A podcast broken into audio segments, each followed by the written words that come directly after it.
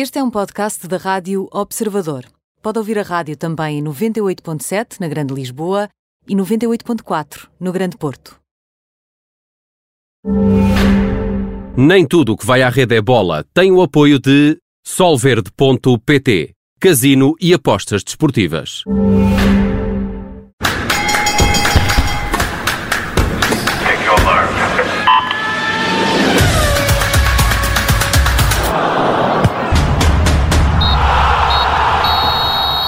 Bem-vindo ao Nem Tudo o que vai à rede é bola, com Bruno Rosário, Mariana Fernandes e também comigo, Aníbal Rebelo. Ora, eh, neste programa vamos falar de canoagem com o presidente da Federação Portuguesa, eh, mas eh, antes vamos aos temas do dia, Mariana Fernandes. 2021 que arrancou já com futebol no pé, com o jogo adiado e a liderança ainda do Sporting. Sim, o novo ano arrancou na Primeira Liga no sábado, logo no segundo dia de 2021, e um dos maiores, com um dos maiores desafios que o líder Sporting eh, tinha tido até então, a equipa de Rua Namorim venceu o Sporting Braga em Alvalade, num jogo onde foi maioritariamente eficaz e onde também muito pode agradecer à enorme exibição de, do guarda-redes Adan, abriu oito pontos de vantagem para os minhotos, manteve a invencibilidade no campeonato e assegurou então a, a liderança do campeonato pelo menos por, por mais uma semana. No dia seguinte, ontem o Benfica tinha então um encontro marcado com o Santa Clara em Ponta Delgada, mas a partida foi interrompida logo ao minuto 7 devido à chuva torrencial que estava a cair e ao estado lastimável do relevado, onde a bola nem sequer rolava. Os jogadores recolheram aos balneários, o árbitro Helder Malheiro esperou a meia hora regulamentar e as equipas acabaram então por acordar em adiar o jogo para hoje, segunda-feira, novamente a partir das 5 da tarde, Portugal Continental. Resta então perceber se as condições eh, climatéricas vão permitir que o jogo aconteça mesmo ou se terá de ser novamente adiado, algo que complicaria ainda mais o calendário já apertado do Benfica, que já viu o jogo da próxima jornada com o Tondela passar para sexta-feira, quando estava originalmente marcado para quinta, eh, devido a este adiamento. Ainda no domingo, o Porto venceu o Moreirense em casa por 3-0, portanto assumiu provisoriamente o segundo lugar, com mais um ponto do que o Benfica, eh, e fica agora à espera de saber o resultado que os encarnados ainda fazem nos Açores, hoje a partir das 5 da tarde. É um jogo que vamos uh, acompanhando também aqui na Rádio Observador e também em observador.pt. Ora, Bruno Rosário, entramos nesta altura na época de, de saldos, com jogadores a custo zero, numa altura em que também começa esse mercado de inverno. Sim, é o nosso, uh, digamos assim, o nosso jogo paralelo que vai decorrer uh, em janeiro. Já temos vários uh, jogadores que nesta altura podem assinar por qualquer equipa a custo zero, que é uma, uma mera expressão, porque o custo zero equivale sempre a alguns milhões de, de prémio de assinatura para esses contratos se realizarem. Temos o David Alaba, que já há notícias de uma disputa entre Barcelona uh, e Real Madrid, com uh, tendência mais para o Real Madrid. Uh, Donnarumma, o Depay, o Wijnaldum, também do Liverpool. Uh, e depois temos aqui o Lionel Messi, uh, que aos 33 anos uh, chega a janeiro de 2021 e pode decidir o que quiser da vida dele. Ele ontem fez o jogo de 750 pelo Barcelona, o 500, o jogo 500 também na Liga, 451 golos, 185 assistências. é mais ou menos líquida, a não ser que ele tenha alguma lesão com maior gravidade, é mais ou menos líquido que até ao final da temporada vai bater os poucos recordes que ainda não são dele no Barcelona uh, e que nesta altura ainda fazem eh, parte do currículo do Xavi Hernández, atual treinador uh, no Qatar. Nesta altura, Messi, além da possibilidade de ficar no Barcelona, porque vai haver eleições e ele quer falar primeiro com o presidente eleito, pode ir para o Manchester City, pode ir para o Paris Saint-Germain, pode ir para a Liga Americana, portanto, alternativas não faltarão eh, desde que exista eh, dinheiro. Portanto, esta será a grande novela de 2021 e por cá temos novamente o Futebol Clube do Porto como intérprete principal, neste caso pelas piores razões, eh, com Otávio e Marega nesta altura a poderem assinar por qualquer outra equipa, assim como aconteceu com Herrera e Ibrahim. E este acaba por ser, eh, digamos assim, o, o calcanhar daqueles de, do projeto esportivo do Futebol Clube do Porto eh, e que tem a ver com a possibilidade de haver jogadores que são referências na equipa e que podem sair a custo zero. E nós vamos eh, aqui uh, diariamente acompanhando também estas, uh, esta movimentação no mercado. Vamos dando essas notícias aqui na rádio e em observador.pt. Agora é tempo de olharmos para as cartas com o As, o Joker e a carta fora. Bruno, começamos com uma carta inesperada, neste estás, Nelson Évora, a assinar pelo Barcelona. Sim, completamente inesperado, uh, seja pela parte da notícia em si, seja pelo, pelo contexto, seja pela, pela data em que se soube. Uh, estávamos quase a, passar a, a meia-noite, eram digamos, uh, 9 e meia, 10 da noite, talvez do dia 31, uh, quando foi anunciado pelo próprio que tinha assinado pelo Barcelona. O Barcelona é provavelmente até o clube com maior palmarés mundial em termos de conquistas, olhando para o ecletismo e olhando para todas as modalidades, porque é também um clube que tem todas as modalidades e basta ver não só o futebol, mas basquetebol, handball, hockey patins, portanto tudo o que são modalidades coletivas tem praticamente tudo. Uh, aquilo que acontece no Barcelona é também uma aposta paralela uh, naquilo que é o seu projeto olímpico. Em 2016, no Rio de Janeiro, ganhou algumas medalhas, sobretudo nas modalidades coletivas, no handball, no basquete, no próprio futebol também, pelos dois jogadores brasileiros. Eh, que tinha no rugby de sevens, no hockey em campo, mas faz também uma aposta no atletismo, onde não ganhou nenhuma medalha e agora consegue uh, repescar, digamos assim, o Nelson Évora. É uma aposta Uh, digamos assim, de, de, de, risco e sem grande, uh, digamos assim, ambição desportiva de achar que é dali que vem mais uma medalha. Ele vai continuar a trabalhar em Guadalajara como tem feito com o cubano, com o Ivan Pedroso, que é agora treinador, antigo campeão mundial do salto em comprimento. O objetivo agora é conseguir os mínimos olímpicos. A partir desse momento,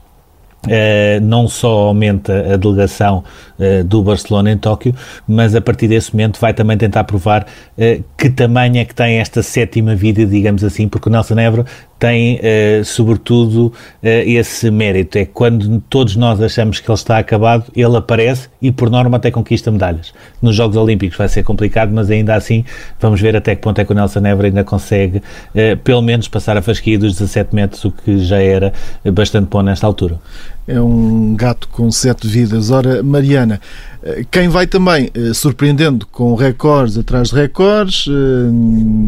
títulos atrás de títulos é, é, é, o, Cristiano Ronaldo. É, não é um gato com sete vidas, mas parece que é um gato com uma vida muito grande, não é? E parece que nos últimos anos, quando ouvimos a palavra recorde ao lado do nome de Cristiano Ronaldo, já nos passa um bocadinho ao lado, não é? Retirando o recorde que ainda persegue dos gols pela seleção do iraniano Alidai e pelo óbvio mediatismo que tem, por estar também associado à seleção nacional, parece que todos os registros de Ronaldo já são redundantes, tão frequentes, tão longínquos, tão até avassaladores que são. Mas o que Ronaldo fez ontem não é um desses casos e rapidamente se tornou o assunto mais importante do fim de semana no desporto internacional. Isto porque, com os dois golos que marcou ontem na goleada da Juventus à Udinese, que foram também os primeiros golos que marcou em 2021, ultrapassou Pelé eh, na lista dos melhores marcadores de sempre da história do futebol profissional, portanto chegou aos 758 golos uh, no futebol profissional e está apenas a um do melhor de sempre, que é Joseph Bicano, que jogou nas décadas 30, 40 e 50. Ele marcou também pela vigésima temporada consecutiva, portanto está há 20 anos seguidos a marcar golos ao mais alto nível uh, e é preciso recordar que tudo isto acontece quando Cristiano Ronaldo está apenas a um mês de completar uh, ah, 36 anos de vida. Portanto, são 20 anos seguidos a marcar golos e são 20 anos seguidos a marcar golos ao mais alto nível uh, e temos de recordar que as palavras têm peso. Eu acho que dizer que Cristiano Ronaldo, provavelmente no próximo jogo, ou se não for no próximo jogo, é no outro a seguir, se vai tornar o melhor marcador de sempre da história do futebol profissional, tem de ter o seu peso e não pode ser apenas mais um recorde de Cristiano Ronaldo. É a expectativa à volta de Ronaldo. E agora vamos aos jokers escolhidos por vocês. Mariana, começamos com o teu joker, Rafael, Rafael Leão. Sim, se o Sporting é a única equipa da Primeira Liga que ainda não perdeu, o Milan é a única equipa das cinco principais ligas europeias que ainda não perdeu para o campeonato esta temporada. A época da equipa de Stefano Pioli está a ser assinalável, não só pela liderança que continua a manter na Série A, eh, como pela regularidade de resultados e grande parte do sucesso dos Rossoneri tem estado também relacionado com o sucesso de Rafael Leão. E quando o avançado foi para o Milan, eh, depressa lhe foi vaticinado o fracasso, até por aquilo que tinha acontecido recentemente a André Silva no mês mesmo Milan, mas a verdade é que Leão esta temporada já leva 5 golos em 16 jogos, sendo que em toda a época passada, em 33 jogos, fez 6. Uh, ontem marcou mais um, uma autêntica obra de arte que ajudou à vitória contra o Benevento e hoje faz capa do Tutosport ao lado precisamente de Cristiano Ronaldo, portanto a assinalar as duas exibições positivas de dois jogadores portugueses em duas das principais equipas italianas. Uh, o Rafael Leão é internacional sub-21 em 12 ocasiões e começa a tornar-se cada vez mais provável e também cada vez mais natural uh, que Rafael Leão apareça numa das próximas convocatórias de Fernando Santos, assim como Pedro Neto, que também está a fazer uma época assinalável a serviço do Wolves, apareceu recentemente. Bruno Rosário, tu trazes uh, um destaque de terras de Vera Cruz, português, Abel, a destacar-se como treinador. Sim, até porque a NBA já me trocou o fuso horário por completo, portanto agora é a costa de lá, portanto tudo o que é América do Sul e América do Norte é o que eu agora até ando a seguir uh, mais. Um, e de facto, este Palmeiras do Abel continua a ser um dos grandes destaques do Brasil. No último jogo de 2020 conseguiu uh, chegar à final da Taça do Brasil, que vai ser em fevereiro a duas mãos com o Grêmio começa a jogar esta semana as meias finais da Taça dos Libertadores com o River Plate, vai ser uma meia final uh, fantástica. Uh, continua em sexto lugar no campeonato uh, que chegou já com um certo distanciamento. Aliás, quando ele chega, eh, a equipa tinha acabado de perder quatro jogos e nesta altura já é complicado eh, depois lutar pelo título, mas está na zona de acesso à próxima Libertadores. Ehm, desde que chegou também, só tem um empate no Allianz Parque e foi nas meias da Taça do Brasil, que depois acabou por ganhar eh, fora e, portanto, o resto é, é só vitórias mesmo sem público e uh, olhando para o clube que é, olhando para o plantel que uh, não tem nada a ver com o plantel que Jorge Jesus tinha no Flamengo, olhando para o facto de estar em São Paulo e não no Rio de Janeiro, que é um contexto também completamente diferente, não só em termos uh, culturais, mas em termos desportivos também, porque em São Paulo há muitas equipas de, de topo. eu diria que a Bel está a fazer uma campanha muitíssimo boa e se conseguir ou a final da Taça dos Libertadores ou uma vitória na Taça do Brasil com uma boa posição no campeonato, eh, diria que está encontrado um sucessor, eh, a uma escala diferente, mas está encontrado um sucessor para Jorge Jesus eh, a nível de treinadores portugueses no Brasil. E agora seguimos para a carta fora, uh, Bruno Rosário, seguimos, mas continuamos uh, uh, no Brasil por causa do Vasco da Gama e de um outro treinador português que um, não teve grande sorte um, a treinar o Vasta Gama. Sim, não teve grande sorte em, em nada, uh, porque isto aqui, e uh, uh, eu trago o Vasta Gama como um exemplo paradigmático daquilo que pode ser também o outro lado do futebol brasileiro. eu parece-me que ninguém, depois daquela invasão do centro de treinos, que com elementos da claca pararem um treino, acreditava que o Sapinto ficasse muito mais tempo no Vasta Gama. Ele mesmo assim fez mais três jogos, onde fez quatro pontos, Uh, a última derrota com o Atlético Paranaense foi o último jogo de 2020, acabou por valer a saída o Vasco da Gama uh, queria que ele saísse, o próprio Sapinto também queria que, sair, uh, e as razões que o levaram a isso uh, são de várias ordens. Por um lado, ele nunca recebeu qualquer ordenado, nem ele nem a equipa técnica, quando lá esteve no Brasil, e foram pouco mais de dois meses. inclusivamente chegou a ajudar alguns jogadores que tinham salários em atraso e uma situação que se começava a complicar. foi vivendo um bocadinho preso entre guerras burocráticas e institucionais, porque o Vasco da Gama teve eleições mas o resultado não foi logo homologado e houve ali semanas a fio de lutas eh, jurídicas num processo eleitoral que ainda hoje coloca uma direção uh, atualmente e uma que ainda vai entrar e que ainda não entrou. Uh, muitos casos de Covid, inclusivamente um jogador, o Tales Magno, que quando quer, uh, para mim até é o melhor jogador de vasta gama, mas é preciso ele querer e ele cria poucas vezes, uh, que não só esteve infectado com Covid e fora de, das opções, como depois teve uma reinfecção, o que é uma coisa pouco normal, nos, sobretudo nos, nos, atletas de alta competição, e, e, no meio disto tudo, e aí a minha estranheza, no meio disto tudo acaba por sair o Ricardo Sapinto, que acaba, acabava por ser também um destino quase natural, mas vai chegar o Vanderlei Luxemburgo, que é não só um dos treinadores brasileiros com mais currículo, mas também um daqueles que tem um ordenado mais alto. Uh, isto é um clube que uh, teve um treinador durante pouco mais de dois meses e não lhe pagou o único ordenado. Portanto, uh, isto é um pouco a realidade do outro lado do futebol brasileiro sendo que o Vasco da Gama tem ainda todas as condições para poder ficar na, no primeiro escalão,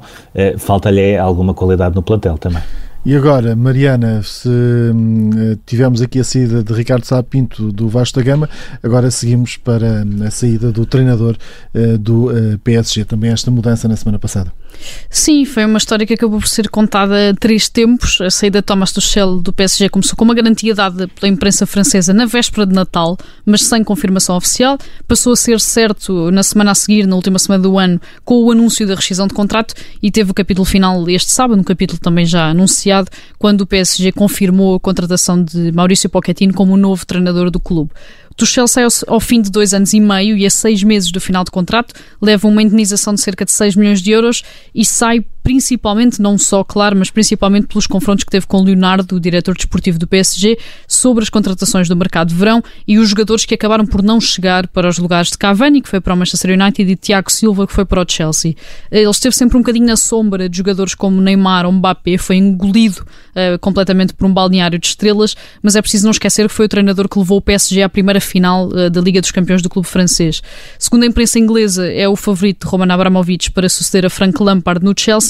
caso o treinador inglês não consiga reverter a atual crise de resultados do clube, que ainda ontem perdeu em casa de forma esclarecedora com o Manchester City por 3-0. E já que estamos embalados aqui uh, nesta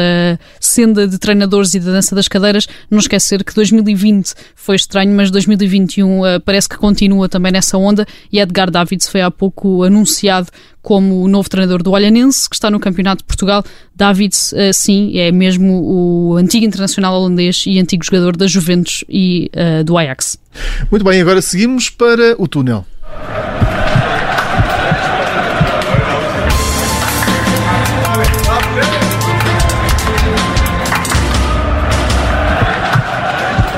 Bruno Rosário, atenção às modalidades uh, e para as modalidades com Jorge Mendes aqui uh, a apostar, o super agente a apostar nesta, nesta área, a deixar só, a deixar de lado, não, não deixar de lado o futebol, mas agora a, a mostrar atenção ao que se passa também nas modalidades. Sim, cada, cada vez mais, não uh, através da Gestifood, mas através da Polaris Sports, uh, que faz parte da Gestifood uh, e no fundo acaba por gerir a parte comercial e de imagem daqueles que são os principais ativos no futebol, o Ronaldo, o João Félix, o Mourinho, o Ansu Fati. portanto, é uma parte da Gestifood que é liderada pelo sobrinho do Jorge Mendes, o Luís Correia, e que tem feito uma aposta cada vez maior nas modalidades. Não começou agora, há dois anos a Polaris foi começando a abrir cada vez mais o leque a outras modalidades, nesta altura está cada vez mais uh, a ser uh, uma aposta real. Um, houve uma primeira conquista da, Polaris que foi uh, assinar com o Fernando Pimenta. o Fernando Pimenta não só é provavelmente o português em, melhor, em melhores condições para ganhar uma medalha nos Jogos Olímpicos de Tóquio, mas sempre foi também um atleta muito uh, resistente a tudo o que fosse de novo, e eu recordo que ele nesta altura tem contrato com o Benfica, mas durante anos a fio, uh, uh, não só o Benfica, mas também outros clubes foram tentando contratá-lo e ele sempre preferiu manter-se no seu clube em Ponte de Lima, só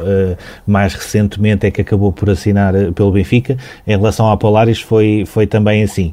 Uh, e em paralelo, uh, houve também esse acordo da Polaris com uma série de ciclistas, nomeadamente o João Almeida, o Ruben Guerreiro, uh, os irmãos Ivo e Rui Oliveira, Rui Oliveira, que fizeram não só a Vuelta, mas que estão também sempre em destaque e são potenciais candidatos a finais no ciclismo de pista, e o André Carvalho, que subiu também este ano ao World Tour. é tudo isto, temos de juntar ainda outras modalidades como o surf, através do Frederico Moraes, como o ténis, através do João Sousa, o atletismo com a Patrícia Mamona e até a Fórmula 1. Uh, existe uma ligação já entre a Polaris e o Charles Leclerc, o, o corredor monegasco uh, da Ferrari. Não se conhece os contornos desse contrato, a única coisa que se sabe é que existe essa ligação e, portanto, existe aqui. Um, eh, não só uma, uma aposta do universo Jorge Mendes eh, nas modalidades, mas também a percepção de que cada vez mais os atletas de alta competição podem ganhar tanto ou mais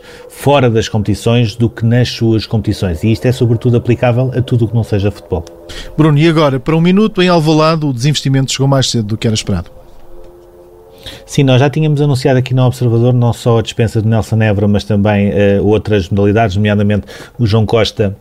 no tiro tinha uma situação uh, uh, que ainda estaria a ser avaliada e, portanto, o Sporting poderia dispensar o João Costa. Uh, em relação à canoagem, e estamos a falar em outubro, a ideia do Sporting era continuar, pelo menos com o Emanuel Silva, o David Varela e a Francisca Laia,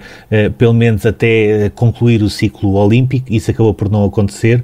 os atletas da canoagem do Sporting foram informados por carta eh, que estavam dispensados. Eles próprios tinham feito algum esforço para conseguirem encontrar patrocínios, neste caso de 60 mil euros, que era o custo da secção eh, em termos anuais, mas nem isso acabou por funcionar. Eh, e nesta altura aparece o Sporting Braga, que já tem uma aposta eh, muito interessante no Taekwondo, por exemplo, eh, em relação a, a, modalidades olímpicas, a poder eventualmente albergar eh, todos estes atletas. diria que, sobretudo, não só existe aqui uma surpresa, mas também uh, alguma, uh, alguma falta de cuidado, vou dizer assim para não ser pior, alguma falta de cuidado pela forma como as coisas são feitas, e nomeadamente o Emanuel Silva, que é um atleta que é medalhado olímpico e que merecia um outro final no Sporting do que aquele que teve. Muito bem, na segunda parte deste programa vamos continuar a falar de modalidades, até porque vamos estar a conversa com o Victor Félix, o presidente da Federação Portuguesa de Canoagem.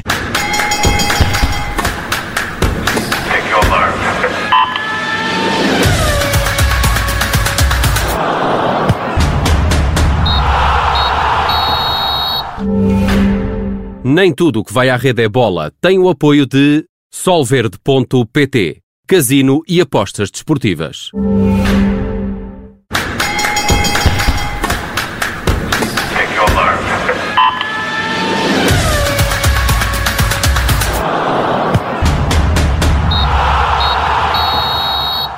Bem-vindo à segunda parte deste Nem Tudo o que vai à rede é bola. Nesta próxima meia hora vamos falar sobre canoagem com o Presidente da Federação Portuguesa de Canoagem, Victor Félix. Antes de mais, obrigado por esta disponibilidade em estar connosco aqui na Rádio Observador. E começo... Boa tarde, eu é, que, eu é que agradeço o convite. E começo já por, eh, agora que entramos em 2021, eh, um ano que poderá eh, voltar a ser de ouro para a canoagem portuguesa nos Jogos Olímpicos, por exemplo, e não só. Olha, que expectativas tem e quais são os principais objetivos neste ano que começa? Não escondo que, que a fasquia da canoagem está sempre elevada. A canoagem tem sido a modalidade que nos últimos anos tem conseguido um conjunto de resultados que tem orgulhado uh, o, o, desporto português e é claro que encaramos agora este novo ano, este novo de, ano 2021, em que será seguramente o ano do, do, dos Jogos Olímpicos e também dos Jogos Paralímpicos, com alguma uh, seriedade, com, com algum foco naquilo que é o, o objetivo principal de uma federação desportiva que faz que, que é parte integrante do, do programa olímpico. Por isso, o objetivo principal passará pela conquista de medalhas em ambos os eventos. Não o escondemos, já no plano de atividades e orçamento para 2020 o tínhamos frisado e agora novamente para 2021 será o nosso objetivo a obtenção ou a conquista de duas medalhas em, eh, em ambos os eventos. Portanto, nós queremos conquistar duas medalhas, seja nos Jogos Olímpicos, seja nos Jogos eh, Paralímpicos. Eh, sabemos que é um objetivo ambicioso, mas os resultados que temos alcançado neste último ciclo olímpico e paralímpico têm, têm sido ou têm dado bons indicadores que poderemos conquistar essas medalhas que, que, que é um dos grandes objetivos para a participação nos Jogos Olímpicos e Paralímpicos. Mas, entretanto, e para, nós perdemos aqui também um bocadinho a noção de tempo, mas eh, mais ou menos há um ano eh, começava a limpeza e é o início da recuperação do Centro de Alto Rendimento de Monte Moro Velho, que acabou por ser afetado também pelas cheias no Mondego. Eh, Pergunto-lhe se o Centro de Alto Rendimento ficou eh, completamente reabilitado eh, e se houve também ajudas nesse sentido, porque recordo que naquela altura toda a gente percebeu a importância não só que o Concentro de Alto Rendimento tinha para os nossos atletas, mas também para vários estágios de seleções estrangeiras. Sim, claramente o Centro de Alto Rendimento é o, é o palco de, de, não só do estágio das nossas equipas, nós uh, diariamente temos um, um, uma equipa de residentes atletas, alunos residentes na nossa residência universitária, que, que utilizam diariamente, e também uh, uh, fazemos regularmente estágios das nossas equipas do, dos mais diversos escalões, até à principal, à equipa olímpica e também paralímpica, e também é o palco do, do, do, dos principais eventos do calendário nacional e também palco de, de, de, grandes eventos internacionais, como foi o caso do Campeonato do Mundo em 2018, onde o Fernando Pimenta foi, felizmente, uh, e se sagrou campeão do mundo uh, em capa 1 mil metros. Nem tudo está bem ainda em, em Montemoro Velho, uh, depois de, em, em, outubro de 2018, ter sido assolado pelo, pelo furacão Leslie, o ano passado foi as cheias de Montemor, portanto, o central de rendimento periodicamente tem sido uh, uh, um, vítima de, de, de, das intempéries. Uh, posso lhe dar o caso da barreira de vento que foi construída em 2018 por ocasião do Campeonato do Mundo e que foi danificada pelo, pelo furacão Leslie, ainda não está reparada. Estamos a acompanhar uh, uh, com o município de Montemor, que não podemos esquecer que é o proprietário daquele centro de alto rendimento e que com eles temos que uh, acompanhar este, estas, estas reparações. Sabemos que há negociações com, com, o seguro, sabemos que já foi dada luz verde e adjudicada a um, a um empreiteiro essa reparação, mas o, o que sabemos é que ainda não foi feita relativamente àquilo que foi as cheias do, do, do plano do, da água do Mondego e que afetou também o, o, central de rendimento e que nos trouxe aquelas uh, fatídicas imagens de um central de rendimento completamente alagado. Uh, algumas reparações já foram feitas, outras estão a ser feitas. Tudo o que meta uh, compensações pelo seguro tem sido sempre complicado, no entanto, temos acompanhado essas reparações com o município de, de, de Montemoro Velho e a breve, a breve trecho estão a, a ser, a ser uh, ou vão ser uh, efetuadas. Não nos podemos esquecer que uh, em julho de 2021 vamos ter um campeonato do mundo de júniores e, e, e sub-23. É, é tão só o maior evento desportivo em termos de, de, quantitativos da nossa modalidade e que queremos que este, todas estas situações possam estar resolvidas até essa data ainda mais que este ano temos um grande desafio pela frente, juntamente com o município de Montemoro Velho e com outras entidades que são parceiras, que é a construção da nova torre de chegada do, do Central de Rendimento em Montemoro Velho, que vai seguramente melhorar as condições de organização de todos estes eventos nacionais, mas principalmente os internacionais. A verdade é que 2020 já era um ano complicado eh, para a canoagem devido aos danos no centro de alto rendimento, tornou-se ainda mais complicado a partir de março, eh, obviamente com uh, todas as questões, as questões, associadas à pandemia, em que tudo parou. Queria então perguntar-lhe basicamente que tipo de condicionamento é que existiu na preparação dos canoístas até março, devido aos problemas com o centro de alto rendimento, e como é que foi gerir o período de confinamento nos meses seguintes. Vamos lá ver, o, o Central de Rendimento Montemoro Velho uh, é o palco principal, mas não é o único, o único centro de treino que nós uh, utilizamos para a preparação das nossas equipas. É claro que um, eh, foi preciso encontrar soluções, nomeadamente para a equipa olímpica e paralímpica, uma vez que até março pairava no ar que os Jogos Olímpicos se poderiam uh, manter e procurámos outros, outros cenários. Portanto, Alguns atletas ficaram em Montemoro Velho, em regime de exclusividade, uh, uh, com o apoio do município de Montemoro Velho. Uh, outras equipas, nomeadamente o K4 masculino, esteve sempre a treinar no Jerez, o Fernando Pimenta esteve sempre a treinar em Avis, portanto procurámos de alguma forma ter alguma exclusividade até, essa, até haver essa garantia que os Jogos Olímpicos e, e não iriam ser adiados. Depois, com o adiantar da, da, das situações e da pandemia, é claro que os Jogos Olímpicos foram adiados e eh, logo nesse momento os nossos atletas foram indo para, para junto da sua família, para, para junto da, da sua casa, sem perder o foco naquilo que era a sua preparação, uma vez que não sabíamos se os, os principais eventos internacionais da modalidade eh, iriam ser ehm, adiados. Foi difícil manter a motivação do, dos nossos uh, atletas, mas uh, conseguimos que eles, uh, passado aquele primeiro embate do se iria adiar ou não iria adiar, mantivemos o, o principal foco dos atletas, que seriam as principais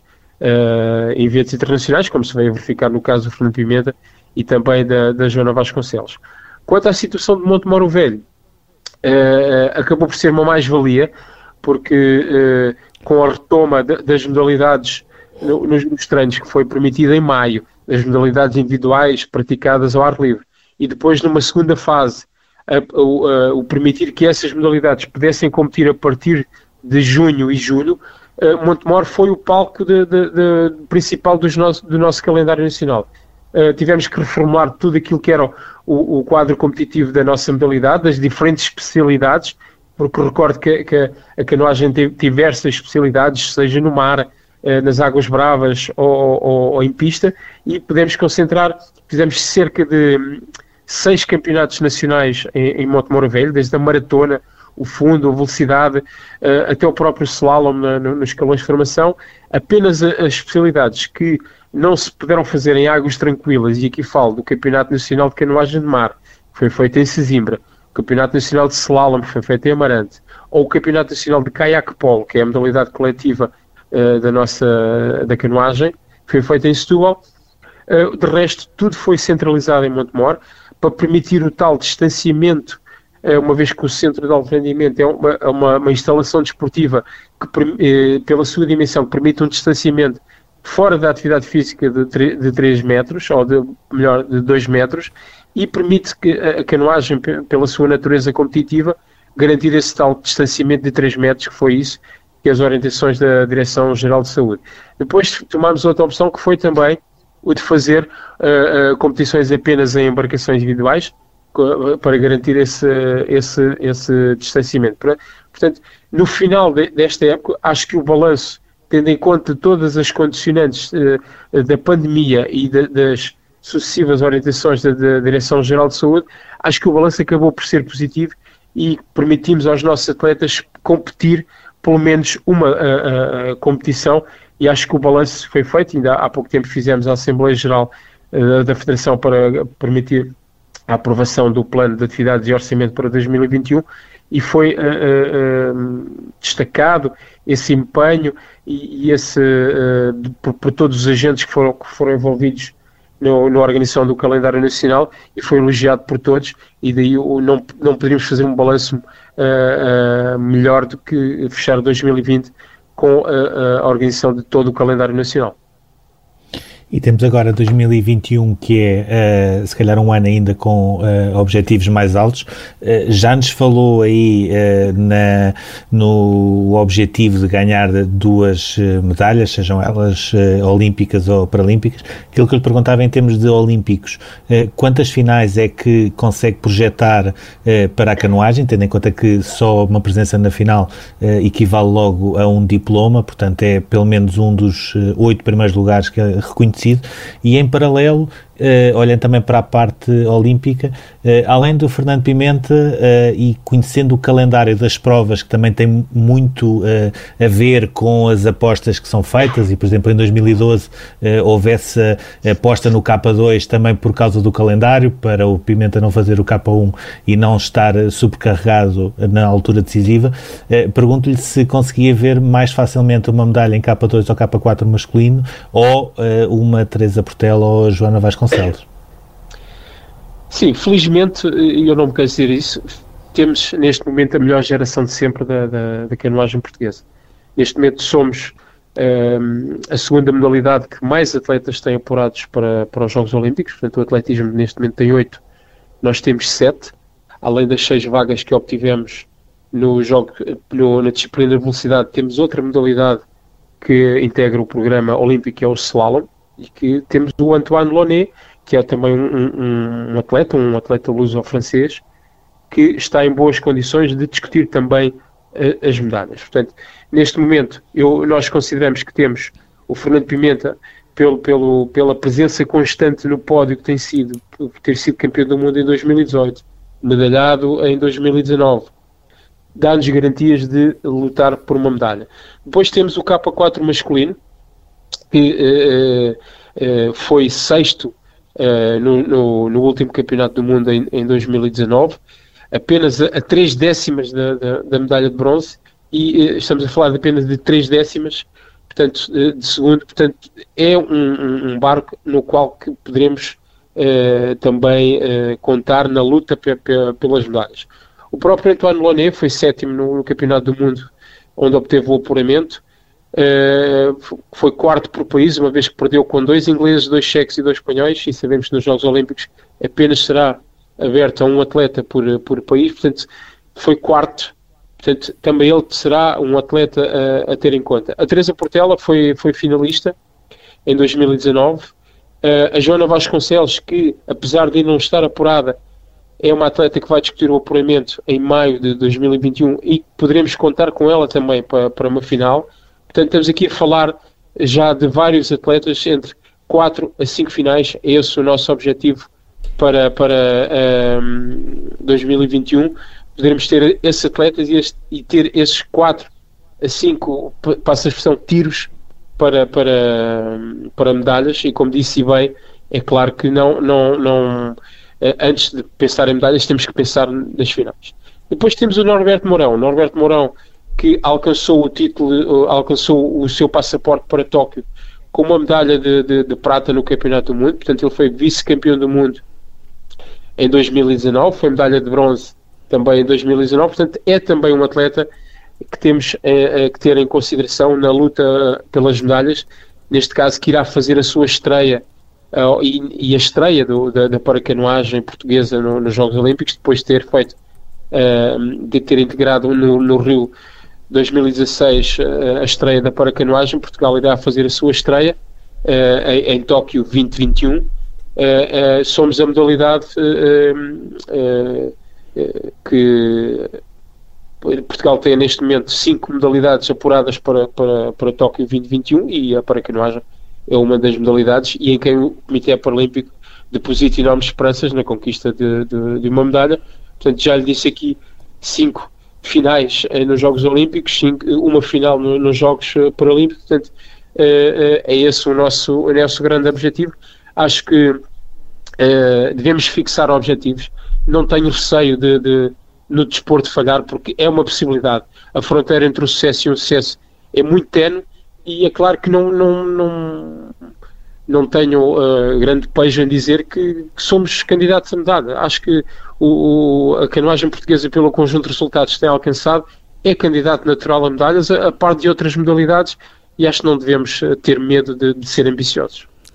Uh, temos também de, de, falar sobre um assunto que tem marcado a atualidade desportiva nos últimos dias, uh, que é o facto de alguns atletas já apurados para os Jogos Olímpicos, como o Emanuel Silva, o David Varela, o próprio Norberto Mourão nos Paralímpicos, onde se pode juntar também, também a Francisca Laia, começaram o ano a saber que estavam livres do contrato com o Sporting, que dispensou ainda mais atletas. Queria perguntar-lhe, em primeiro lugar, se tinha conhecimento do que se estava a passar e, em segundo, como é que olha para a possibilidade de o Sporting de Braga a ser o possível destino de alguns eh, destes atletas, se era bom para os próprios atletas e bom também para a própria modalidade. Sim, já, já não era uma novidade para mim que o Sporting iria uh, encerrar aquilo que era o seu projeto olímpico na, na modalidade fui acompanhando praticamente desde que eles uh, romperam o vínculo com, com o Norberto Mourão, depois mais tarde com o David Varela em agosto, e fui sempre acompanhando com alguma preocupação, nomeadamente com o Emanuel Silva, que tem sido o rosto e o líder uh, enquanto atleta deste, deste projeto, e sabia que era, que era uma possibilidade que estava em aberto, nomeadamente atletas como o, o Emanuel Silva e a Francisca Laia, que já são atletas com presenças em, em Jogos Olímpicos, e que terminava o contrato em 31 de dezembro. Havia uma, uma, uma, uma tenue esperança que o projeto poderia continuar, mas uh, foi comunicado, uh, infelizmente. É claro que vejo com alguma preocupação, porque uh, o, a marca Sporting e a marca do, de, desses grandes clubes acaba por dar aqui algum conforto naquilo que é a preparação do, do dos nossos atletas e de atletas de, de, outras modalidades. Numa primeira fase, quando os, os ditos clubes grandes como o Sporting e o Benfica na, uh, na nossa modalidade entraram e uh, desde logo uh, contrataram aquilo que eram os, os principais expoentes máximos da, da, da, nossa modalidade, é claro que foi visto com alguma preocupação por parte dos nossos clubes e até da, da nossa federação, uma vez que não havia um, um projeto sério de, de, de garantir formação, de e apenas contratar os principais uh, atletas. Mas uh, agora, vendo uh, já há cerca de 10 anos, uma vez que estamos a falar há cerca de 10 anos, acho que esses clubes acabaram por dar esse tal conforto financeiro a esses atletas, permitindo alguma tranquilidade na sua preparação enquanto atletas nos campeonatos do mundo e nos Jogos Olímpicos, e também confesso que deram alguma notoriedade a esses atletas e também à, à, à nossa modalidade. Por isso é que vejo com alguma preocupação uh, uh, o destino agora desses atletas, nomeadamente esses que tinham vínculo com o Sporting, nomeadamente o Emanuel Silva, David Varela, Francisco Laia, Norberto Mourão e também o Kevin Santos e o, e o Artur Pereira, que são uh, jovens atletas. é claro que, vendo essa possibilidade do Sporting Braga entrar neste projeto, uma vez que o, o Emanuel Silva é natural de Braga, tem alguma proximidade com a Câmara Municipal e sei que, que, já houve alguns contactos para que o Sporting Braga pudesse efetivamente entrar na nossa modalidade. Não é um, um assunto fechado, carece ainda de, de, algumas conversações. E aquilo que eu já disse ao Emanuel Silva e, e, aos outros atletas é que estou disponível para estabelecer pontos, seja com o Sporting Braga, seja com outros clubes que venham a, ter aqui a, também algum protagonismo na, na, na, modalidade e que serão sempre, sempre bem-vindos. É claro que também, do, do outro ponto de vista, uh, uh, o Sporting abandonando a modalidade e sabendo que noutras modalidades o Sporting e o Benfica sempre ombreavam uh, por, por, alguns atletas e por, por, resultados, vejo com algum receio que o, o próprio uh, Sport Lisboa Benfica possa também ele baixar um pouco a fasquia e, e, sei que neste momento está a ser negociado os contratos com outros atletas, por isso uh, vejo com alguma preocupação esta questão de, do Sporting ter abandonado a modalidade, porque o Sporting tem sido sempre uma bandeira naquilo que é uh, uh, as várias modalidades, tem sido um, um, clube sempre multidesportivo e que tem sido um exemplo que tem sido seguido por outros clubes e, e daí a, a, minha preocupação, principalmente com, com os nossos atletas. Num momento tão importante que é um ano 2021, Uh, que é o ano agora sim do, dos Jogos Olímpicos e Paralímpicos. Muito obrigado, Vítor Félix, Presidente da Federação Portuguesa de Canoagem. Fim desta emissão do Nem Tudo o que vai a Rede é Bola daqui a pouco em observador.pt. Já pode ouvir este programa em podcast. Até já.